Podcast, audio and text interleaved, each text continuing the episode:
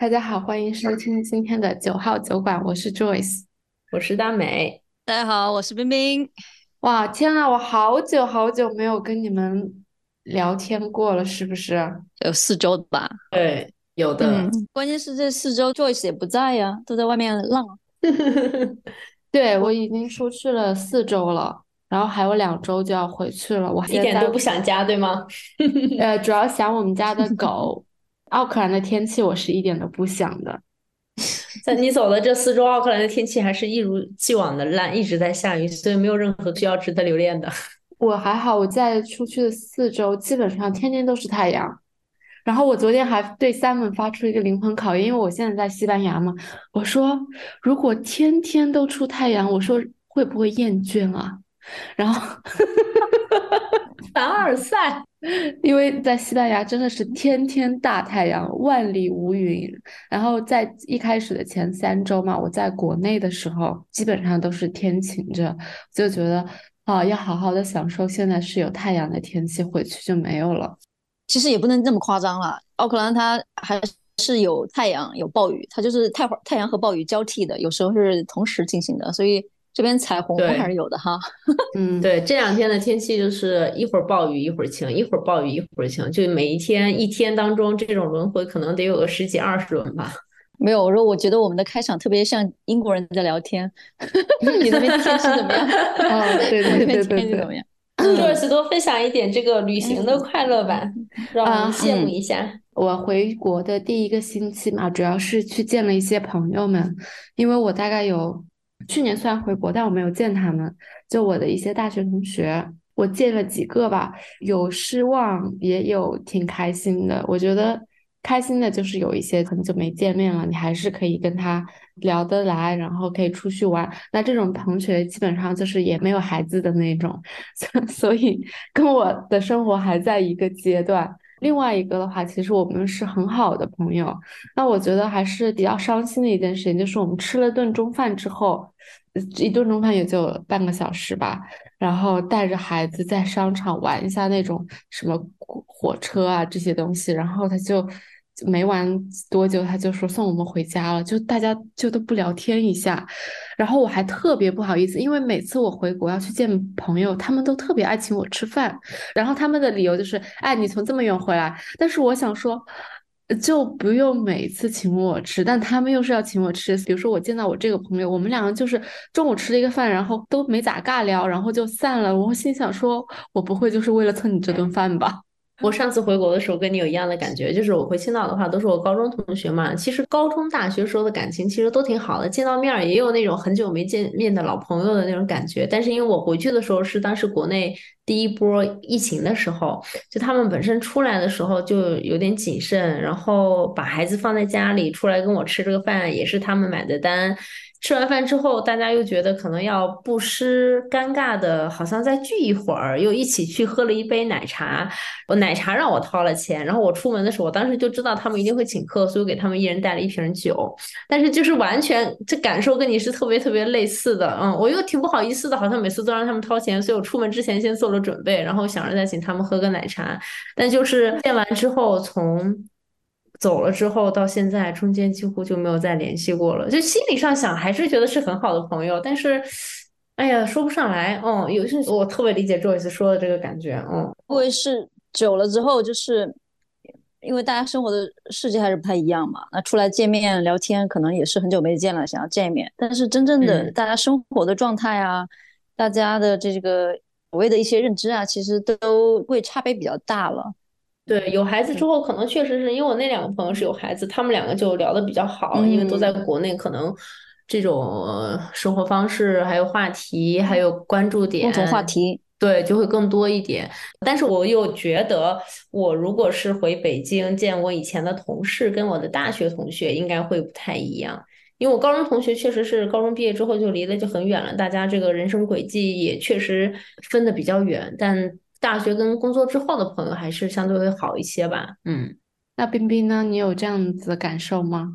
我好久没跟他们见面了，但我能够理解，就是可能会没有一些话题吧，就是因为彼此之间的生活方式越来越不一样，而且环境也会差别会很大。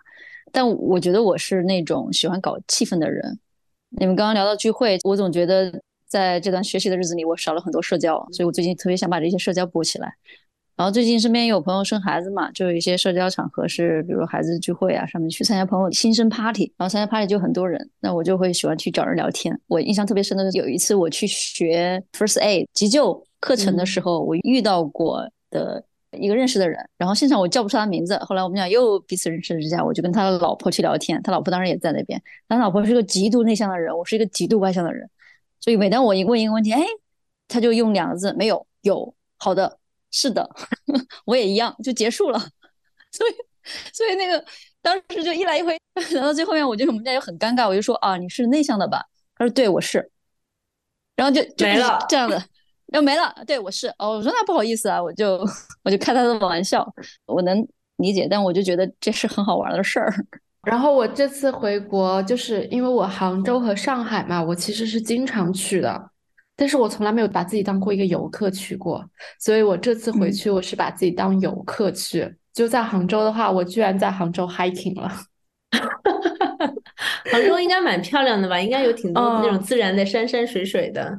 对我就是我们听友推荐嘛，因为我想报团，主要是对国内的话 hiking 不是特别熟悉，就怕走错路什么的。于是我就报了个游侠客的那个杭州九溪十八涧的那条线。十一公里，然后我想说的是，因为国内天气太好了，然后你跟着团走嘛，它就又很慢。十二点的时候到龙井村，就是那个山脚下，然后休息了五十分钟，然后下午一点钟，就是太阳最大的时候爬山。哇，我的天呐，这是我真是爬过最热的山了，就是很热很热，就是大概都有三十多度吧，快四十度，顶着烈日爬山，到了山顶居然还有人在卖。黄瓜还有水，我就买了一根黄瓜吃。我说天呐，这黄瓜是我吃过最好吃的。因为当时那个领队他跟我们讲，他说啊，你们要带够水哈。然后我又背着很重的水，我就生怕自己没水喝。结果每隔大概五百米就有一个卖水的人。对，国内景区是这样的。我记得我高中的时候去爬泰山。然后也是，他们不是真的就有书本里的那种挑山工嘛？就是每隔一个高度，就会有人在那里卖一点黄瓜、水果这种解渴的嗯，然后又比较好拿的，然后还有水，对的。但是我觉得这个路线整体来说还是很美的，因为一开始的话可能人很多，就是那个溪里面可能就一丢丢的水，但是家长带着小孩来就是可以玩的不亦乐乐乎的那一种。但是过了龙井村之后要开始爬山了嘛。人就少很多了。其实我觉得你只要用心的去发现身边的这种美哈，你会觉得真的还是挺美的。包括他到了山顶有一段，你是能够看到杭州市区的这个景色了。我当时看到了第一反应就是这个景色，洋人肯定会很喜欢，他们特别喜欢远远的站着看市区的景色。然后果然 有好几个外国人过来，就站在那个地方在拍照。还是挺好的。我记得你回国的那几天，不是经常就分享一点那个你去干嘛干嘛了嘛？我就觉得，就因为城市换了，然后 vibe 不变了，就好像很有活力的样子。对，然后的话，我在杭州和上海嘛，主要就是 city walk，city walk 不是在国内最近特别特别流行。对我真的想说，就是杭州和上海，它的自行车道真的造的特别的好，就它是跟。汽车道是分开的嘛，所以你有的时候走路，像我们去的都是一些景区，景区的话树木会比较的茂密一些，所以即使大太阳你都不觉得晒。走着走着，你可以骑那个什么共享单车，这些东西能够很好的去探索这座城市吧。我自己就是觉得六月份回国真的是一个比较好的日子，就不是很热，然后也没有很冷，你就能感觉到城市的美。在上海的时候嘛，应该是叫法租界那边吧。你真的能感觉到上海跟杭州比起来，就是比较国际化的大都市，就是你能看到外国人也会多一些。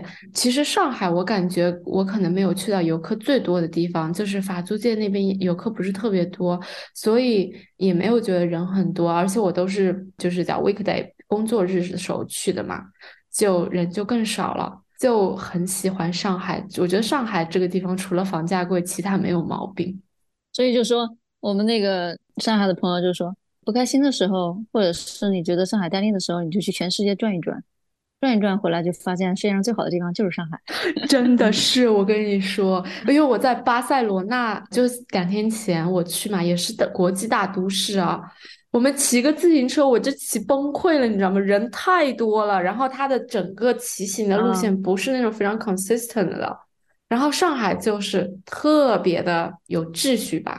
我这两天在看那个我在北京送快递那本书嘛，然后那个作者就提到他以前在上海就是一个比较高端的自行车品牌里卖过自行车，然后他就在北京、上海还有广州那边不是都生活跟打工过，他就说他在上海因为卖自行车就接触到很多骑行圈子里的人，就是上海对于他的生活经验来讲，就是整个骑行、骑友还有整个骑行的这个友好程度都是最高的一个地方。我觉得上海就真的很大，我大概待了五天吧，就感觉都只是逛了一小块，然后那一小块我还特别喜欢。还有就是我加入了当地的一个 CrossFit，我基本上五天我去上了四天的课。怎么样呀？国内的 CrossFit 馆应该更 fancy 吧？我去的那一家叫 CrossFit Me Wellness，应该是他们说是全中国第一家还是全上海第一家 CrossFit 馆。我当时是先找到这个馆，我再订酒店的。然后另外一个女生跟我一模一样，她说她也是这样子。然后去到了之后的话，呃，是英文授课，就是全英文授课。但是早上的课的话是有一个华人教练，他是中英文都可以的。基本上一节课有十多个人，大概有一半都是外国人吧。实力的话，我说实话哈。我自己虽然实力不怎么样，但是我知道哪些人实力强。就是早上的课，我是早上七点的课，不是六点的课。我可能羡慕六点的课的人实力强一点。七点的课的话，中国人的话，反正女生比较多。老外里面哈，我遇到过一两个，就是实力真的很厉害的。其他的话，没有新西兰的这么强。当然，就是。这个东西他可能实力强但是他没有上课，我也没有看到嘛，对不对？然后我想要吐槽的一点就是他的那个加那个杠铃片嘛，那是叫杠铃片吗？就是加片，他用的是胖的，他不用的是 kg。我觉得美国人比较多，然后呢，我每次加那些东西时候，我还要换算成 kg，我觉得这点就是挺反人类的吧。我觉得换算单位就是那个，我那天上周我们出去聚会的时候嘛，在跟他们聊天，然后他们就开始跟我说身高是五尺几、五尺几、六尺几、六尺几，然后当时我就懵了。说完之后，就是我可以就是勉勉强强的去换算磅、kg，或者是那个什么英文数字和中文数字之间的那个，但是。我没有办法换算身高的那个尺跟我们说的那个厘米，我不知道该怎么换算。就是一说到身高五尺几、六尺几，然后我大脑一下子就空白了，就完全没有概念。嗯，然后我在那个馆的时候，我遇到了一个女生，我觉得她也特别有趣。她是从广州过来来上海出差的嘛，她学的就是 sustainability。就是他做的是非常广的，他不只是像呃有一些是 focus 在气候嘛，他是在所有的，比如说他说在 agriculture 啊，还有什么 food food manufacture，他说这些都是可以有。他好像应该也是 work from home 比较多，他们很小的一个 research 团队，他自己也玩 CrossFit，他从加拿大回来的，疫情期间，然后他说他当时回国的时候还。怕自己会不适应，但是后来他就是去 CrossFit 之后，他就感觉找到了自己的 community。我自己后来想想，我在上海真的也是这样。如果说我有这个 CrossFit 馆，我会经常去上课，这样子也会变成朋友嘛。然后呢，你又有自己的工作生活，感觉好像就是也可以很好、很开心的生活下去。你们不是回国的时候还去 Swim 了吗？哦，对，我去了杭州的那个那个 swing，Jamie 带我去的。我很惊讶你去了。我是只是在那里刷手机。他说我没有资格上那个课，因为他不是初级的课，他可能是中阶的。他说是北京的那个非常好的一个两个老师过来教。当时在杭州吧，我也就去了一天。怎么感受？怎么感受？就觉得其实国内文艺的人特别多，只要你能找到这个圈子的话，适合你，你还是会很开心的。嗯，真正的感受是我朋友跟我说，杭州的人的 swing 太跟上海比起来太差了。听说国内的这个 swing 的摇摆舞马上就要大火起来了，是继这个飞盘和滑板之后，马上就要火到爆的小众的体育运动。我觉得国内就是容易卷，就 是什么容易卷哈。对，你知道，因为我之前前一阵子不是有老跟一个朋友去攀岩嘛，然后后来我就会经常刷一些攀岩的视频，然后我就会刷到很多那种就是海外博主回国生活的，他们说去到国内的岩馆，感觉自己就是个菜渣，在这边能爬一些什么 V 四、V 五的线，然后回国之后发现自己 V 三都上不去，就是而且他们就是因为可能一些岩馆类似于可能。两周至少更新一下线路是很正常的。他说，国内有很多严管，周换线路是常态，然后有些甚至还会出现几天就调整一次的那种状况。嗯，你像 Win 的话，像新西兰这边，它是非常注重打基础的，就是初级课它反复上，而且你永远去的话，它都是那些初级课。所以的话，我的朋友说，在新西兰学 Swing，你的基础打的肯定是会特别的扎实。但是上海的 Swing 真的是很卷，上海的跳 Swing 的人比新西兰的人都要厉害很多。他们那些人会众筹把欧洲的老师、美国的老师，只要是顶尖的，把他请到上海来去跳舞。就你想看，如果我。我是一个老师，免费付我机票，还给我什么一定的费用，然后包吃包住，让你就去上下课。我觉得我也是会愿意。他们就上海的人就是这么卷。我这个朋友他说，杭州这边他只能偶尔去弱弱的问一下去了上海的那些外国人，说你能不能来杭州也教一下？那很多有的时候就拒绝了。就。这跟 Derek 在做的事情蛮像的嘛？哦，对，不是在策划那个音乐节，就是 Simon 那个朋友 Derek 他们在策划音乐节，每次都说干嘛？说最近在搞什么 DJ 的什么活动。我说你从哪里搞明星？他们说他们来邀请，他们来策划，去请他们喜欢的人。我说他们愿意过来吗？他们说一般不愿意过来，一般就是去澳洲呀，或者去哪里有演出，然后他们就去主动作为粉丝主动去联系他喜欢的这个 DJ，然后请他们来新西兰 过来做一些那种那种音乐节的活动。大城市还是这个快乐。多吧，但是兴趣这个事情，我觉得在哪儿都可以去发展吧，就只是有的时候是氛围，但坚持还是最难的。我觉得，嗯，对，是的，是的。像我这位朋友，他坚持每周。坐动车、坐高铁，还有开车去杭州，就是为了跳舞。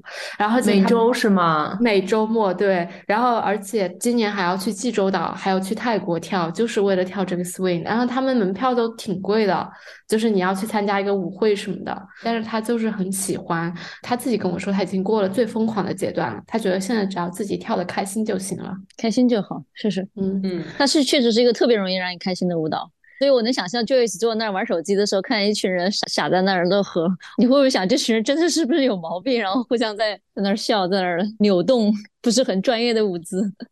我当时也去上过一两节 Swing 的课，当时我就觉得我找不到男朋友。后来去了塔庙那一堂课，发现那些男的长得都不咋地，我就没有去了。可能还是我自己没有，就是真正的感受到这个舞的美吧。这是我自己单独在国内的。两周啊，最后一周 Simon 来了，然后我跟你们讲一件很搞笑的事情，我去机场接他嘛，对不对？我当时叫了一个网约车，那网约车快没电了，然后我就跟那司机说，我也不是特别急，他是电车嘛，所以他就没有开得很快，他说以稳为主。然后本来整个路程的话大概是五十分钟能到，他开了一个小时。我到了机场的时候，Simon 是比我提前大概十分钟到了，然后我就迟到了。他就跟我说：“他说我在飞机上满脑子都在想，你是在门口在那等着我，然后我要过去给你一个大大的拥抱。结果我到了之后，每个人都我 want a taxi，you want a taxi。”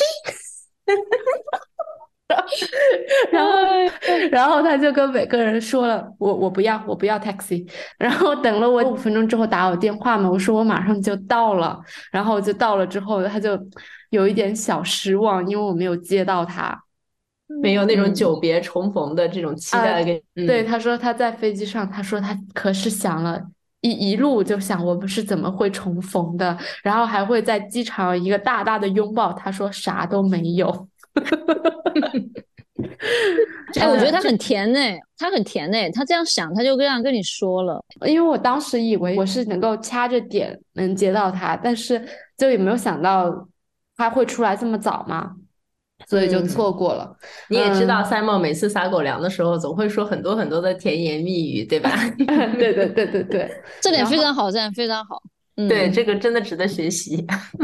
然后的话，就是我带他回我家嘛，在衢州，哇，我真的觉得我们衢州真的也是很美。我以前作为一个，就是这是我的家，我是不会去探索这座城市的。就是它在过去十年变化真的很快，但是你不会想着说在江边走走路啊，骑骑自行车啊。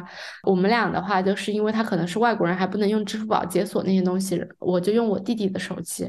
我们先是。又骑车，有非常大的江滨公园，骑自行车，因为他没有去了上海和杭州嘛，他之前说，他说衢州是骑自行车的天堂呀，然后我们就骑车，再后来的话还骑了那种国内还有共享的电瓶车，这种我们也特别喜欢，我们甚至都会想说，哦，其实以后也是可以考虑回国。就住一段时间的，我们俩都很 OK 的，就是因为衢州是一个比较小的城市嘛，然后离上海也挺近，大概坐动高铁一个半小时、两个小时还是两个半小时，我不记得了，就也很方便去到国际化的大都市。对我们整个旅程还是挺愉快的，还带他去了什么菜市场买菜呀，跟我爸妈沟通。也都挺好，他们不是我买了一个讯飞的翻译器，哎呀，我真的是，后来我不是下去吃完饭我就走了嘛，就剩他和我爸，我爸问他你做什么的，他说就是他是做什么研究的啊，他们两个居然用那个翻译器可以有一个 debate 到二十分钟的一个 debate，就还是挺开心的，在国内的这一段旅程，我们本来。去年想要订婚的事情讲了很久，然后他本来就是他外婆有一个婚戒嘛，我们当时觉得是蛮有，就是叫 sentimental feeling，就是有情绪价值。但是那个钻戒的话，但是就很破很老了，然后我们就一直等了他妈妈今年四月份把那个戒指从英国带过来，带过来之后呢，他就去在他走来回国之前，他去 resize，然后那个人说就是。怎么说呢？那个戒指太大了，要 resize 到我的戒指的话，可能就是会把一些钻石啊弄坏掉去。他这样，他的求婚计划就不是就没有了嘛。然后呢，我当时还挺伤心的，因为我感觉我们这个求婚的事情一拖再拖。再后来，他到了国内第一件事情，他就说我们去买个婚戒吧。我说啊，我说不用这么急吧。他就是下了动车，要马上就要去买。我说不用这么急的，他说不行，一定要买，不然我没脸见你爸妈。我说我爸妈不在意的，然后他说不行，一定要去。后来我们两个就是，其实一一整天都挺累的，就从上海到我家，然后再还要去买钻戒，然后我们就火速的就买买了一个钻戒嘛。我就跟 Simon 讲，我说我们这算是半订婚哈，我说你还没跟我求婚呢，我说这个只是为了应付爸妈的。他说可以，我就跟他讲，我说我提前也给你。就是预告一下，我说我爸妈就不会感觉到很激动的，因为只是订婚而已。然后他说不会吧？他说如果是在西方的话，这样子去见爸妈，你跟他爸妈讲说我们订婚了，他说我们肯定会喝很多很多酒的。结果到了家之后吃了饭，然后我们就跟他们说我们订婚了。我让我妈和我爸真的是面无表情的说句哦。哈哈哈哈哈！然后，因为我跟他已经打了预防针嘛，所以他就好像就也 expect 我，我爸妈就是这样子的。我我也不知道我爸妈他们是怎么想的，因为我觉得可能就是中国的父母，他高兴他不会表现出来，还是他们觉得我们两个这样子就是已经是在一个稳定的关系当中，觉得订不订婚也无所谓。他们后来有追问你什么时候结婚吗？我觉得我妈都无所谓我结不结婚了，她完全没有提。就我觉得自打我俩一起买房了之后，然后我还跟她普了一下新西兰的法律，他们就再也没有催过我俩结婚了。那还挺好的。嗯嗯，可能已经接受了。三本没什么压力啊，他是带着使命去的，你看见没有？他是带着任务他想的还挺多的呢。对，就他没有跟我讲，是我们到了之后他才跟我讲的。他说我们一定要买个钻戒什么的。我说哦。然后我觉得我爸妈现在最想要的就还是孩子，就是我们俩结不结婚，他们都完全不不在意。就如果你跟他讲我要是怀孕了吧，哎，我觉得还是能感觉到他们的喜悦的，因为的确就是在吃饭的过程中嘛，我爸妈就说你看你们俩各方面都稳定了，对吧？是时候可以要一个孩子了。啊，就是这样子。嗯，那你那个 Simon 要回去，你有没有跟你爸妈打什么招呼，说啊，他要注意哪些方面？还是说对你而言，没有两边都很 easy？没有啊，很都很 easy。对，我觉得 Sam 有一点非常的好，他对我爸妈、我的家人特别的耐心。就我觉得我可能都没有会那种，他就完全不 grumpy 了，就是不管任何让他不舒适的事情，他就是会马上 take in，也不会觉得让他觉得不舒服。他把一切都是在一个探索的阶段。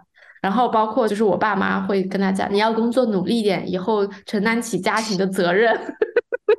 天呐！然后说要主要承担起，就是我觉得我爸妈是比较传统的人嘛，虽然是我是家里顶梁柱，但他们就跟三本说，你以后要承担起家庭的主要责任。然后呢，有了孩子之后呢，你就要更加的有责任一些，就是这种啊。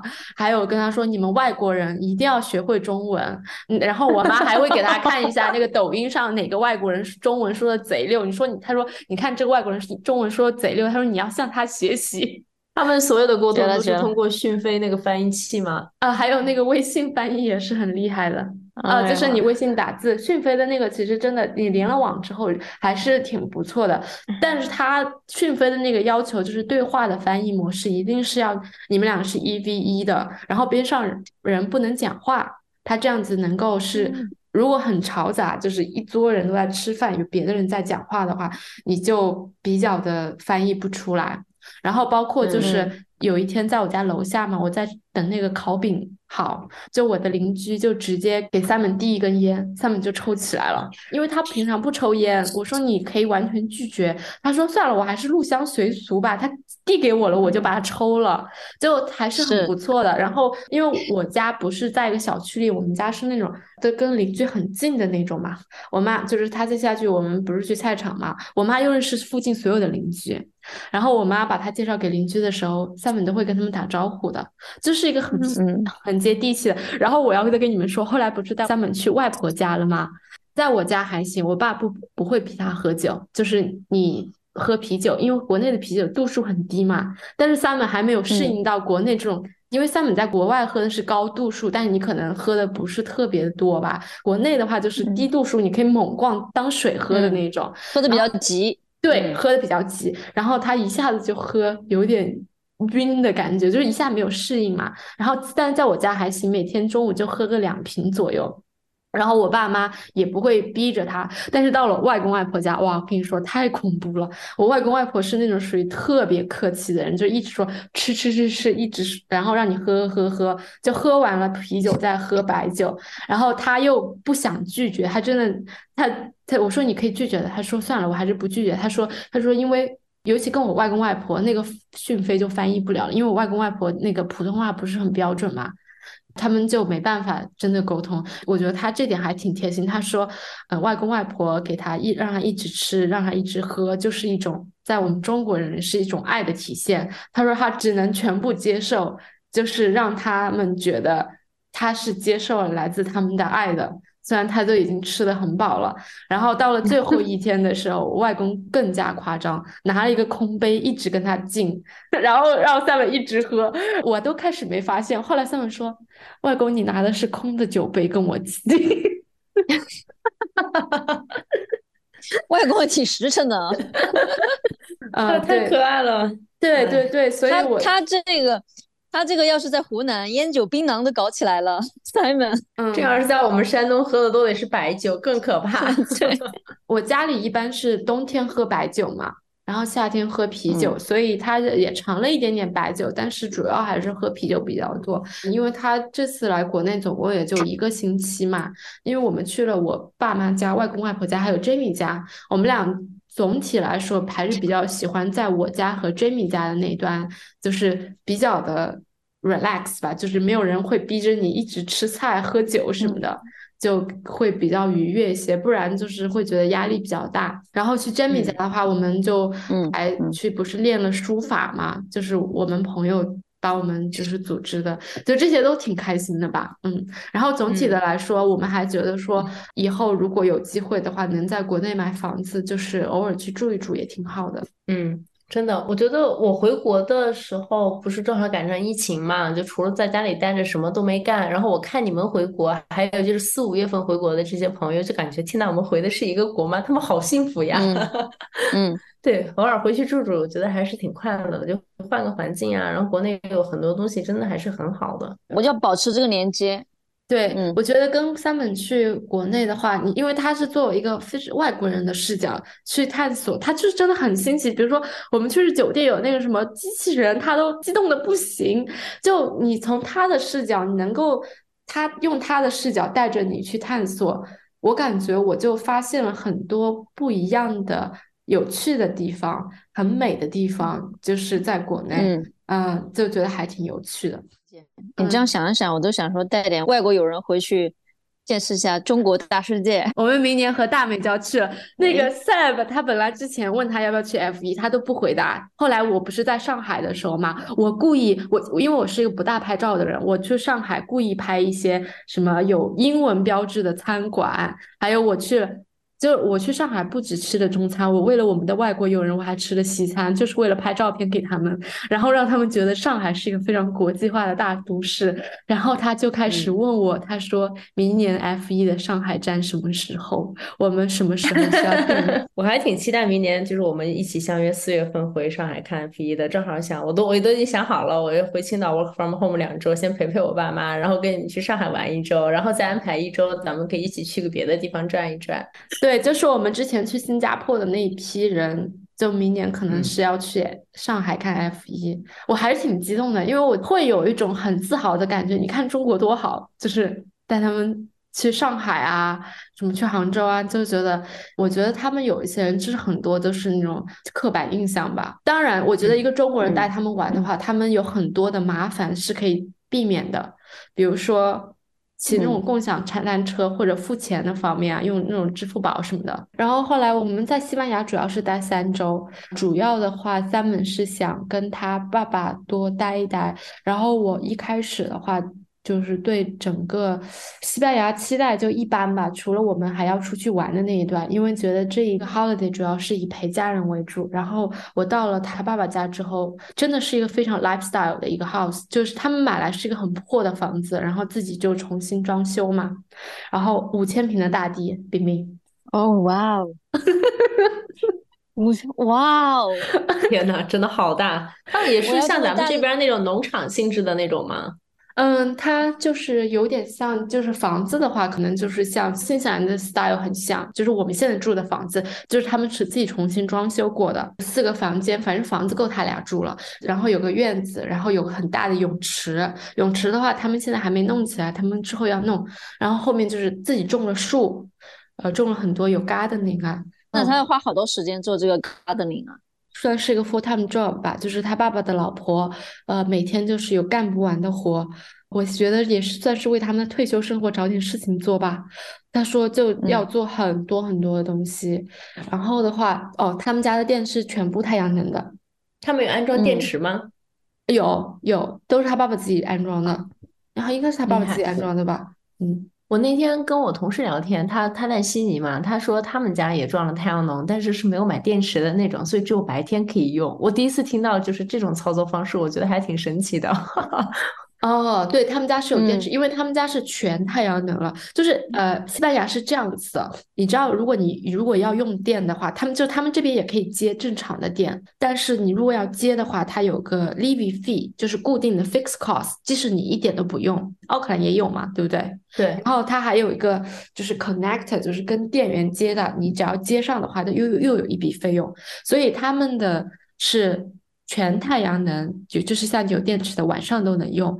然后的话加发电机，他说一年下来的话，嗯可能就是冬天有两个星期你是需要用发电机的，然后其他时嗯就是天气不太好的时候。对对对对对，其他的时候，就是你你如果人在这，你就 make sense，就是为什么就是尤其夏天，太阳真的是特别的大，没有一点点云。嗯然后他们白天时间又很长嘛，大概晚上九十点才天黑，所以的话就是太阳能完全够了的。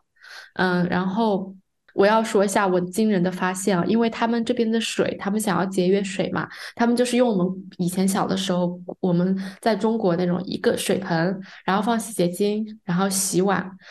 第一顿洗碗是三门洗的，他洗了之后他让我放，然后他就直接洗洁精洗好，然后放进去。我说你不冲一冲吗？他说不用冲。我说啊，然后。后来我又隐约想起上一次在新西兰的时候，他妹妹洗碗的时候也不冲，因为你很少会遇到手工洗碗这种时候，都是是洗碗机嘛，所以我很少会发现，就是你这种放洗洁精洗碗，他们他说哦，我们英国人都不冲的，直接这样晾干就行了，然后我就。哇，我真的很震惊！我不是就马上跟你们分享了吗？后来小红书上查了查，好像是欧洲人的惯用的操作。我今天正好那个谁，Elsa 在我们家，然后我就跟她在聊天。我说今天早晨 Joyce 跟我分享了一个爆炸性的一个陋习，他们英国人既然不冲那个洗碗的泡，那个肥皂泡，然后他跟我说很多澳洲人也不洗。他以前在澳洲生活过，对他说很多澳洲人也不冲，因为这边那个洗洁精的那个 level 就是好像可以使用的，是的，所以他们不在意这个事情。嗯，可能这种欧 E 确实多多少少都有这些，就跟他们穿鞋进屋什么的，我感觉都是一类的传统。对，然后我就挺震惊的。然后，对我觉得他俩在这边就是如果一个退休的生活还是挺不错的。然后就他把英国的那些朋友亲戚也都。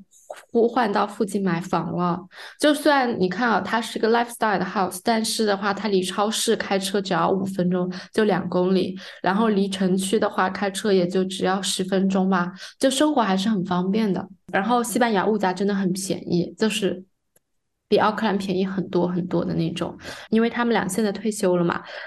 他们现在只有一个人退休，我不知道是不是只有一个人在领退休金。他们说，如果他们在英国的话，他们是完全不够在英国生活的，因为英国是物价也很高嘛。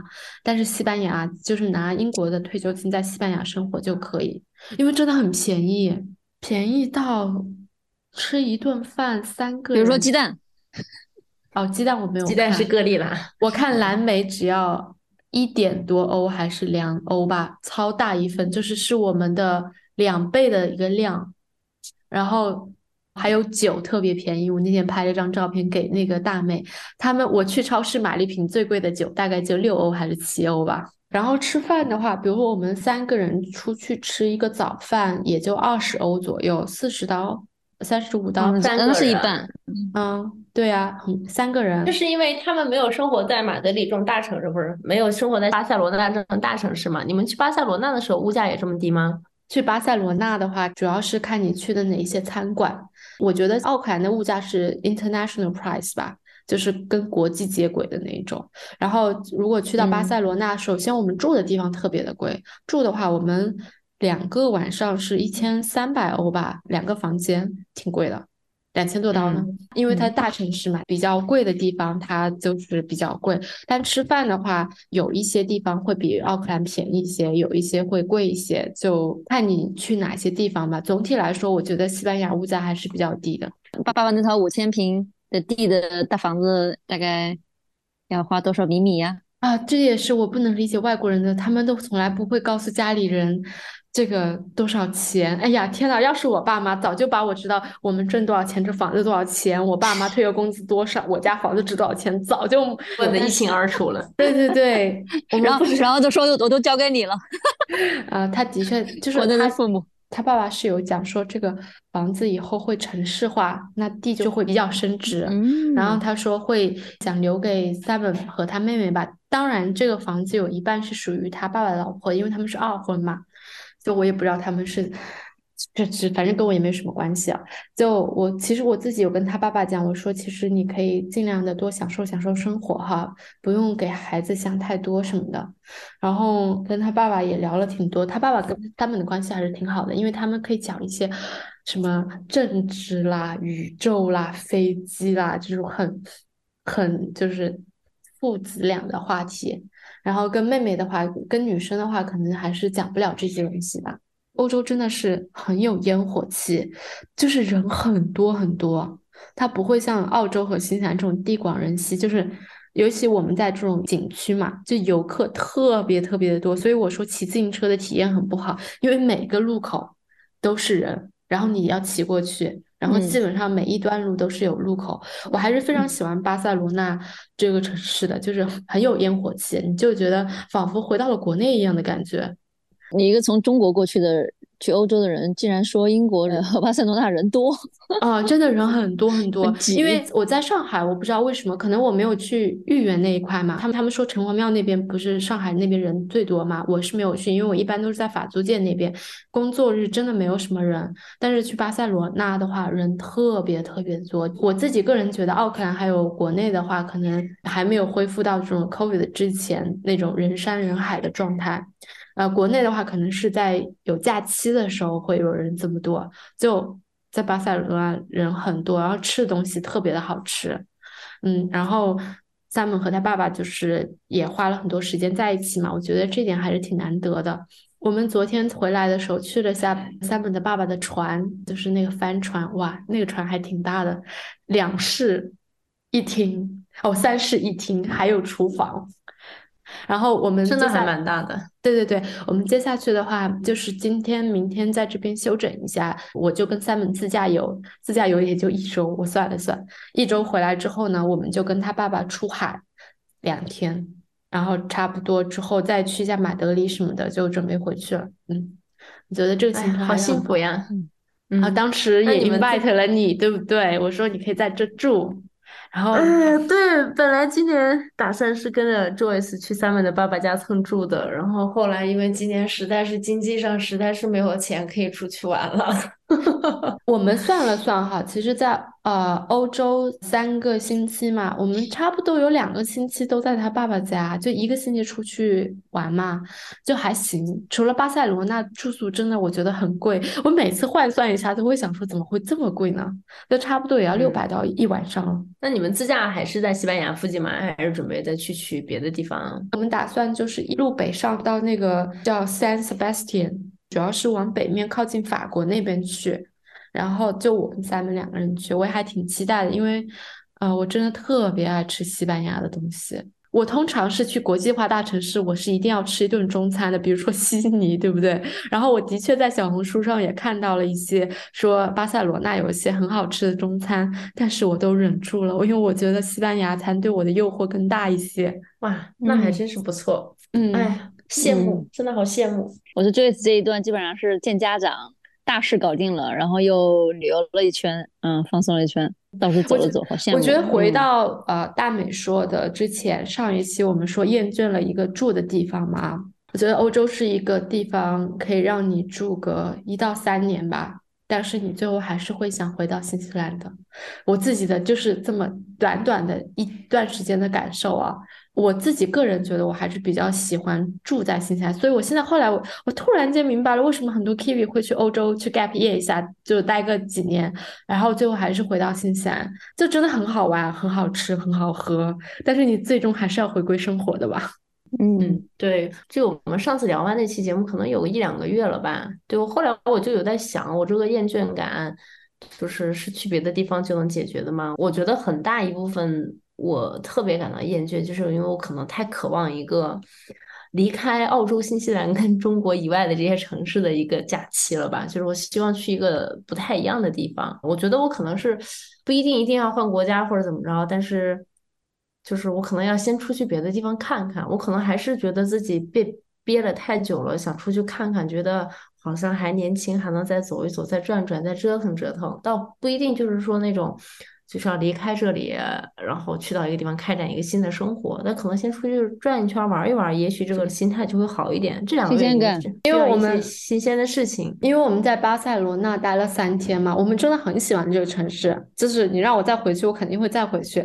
就是很大城市，很热闹。但是后来我们要登上了回这个小镇的路上，就觉得说，啊，就是那种心态说，天呐，我在大城市玩的好开心，然后同时我也好开心，终于要回小城镇了。还是到处走走，嗯，到处走走对，在有孩子之前到处走走。嗯，嗯，我差不多就是之后可以再跟大家分享一下我在西班牙的一些见闻，然后也欢迎在西班牙的小伙伴或者欧洲的小伙伴们可以跟我推荐一些好玩的地方或者好吃的餐馆。我不一定能去得到，但是也许别的朋友们也能看得到。我跟冰冰就老老实实的在奥克兰等着你回来。好啦，那我们今天的这期节目就到这里啦，拜拜，拜拜。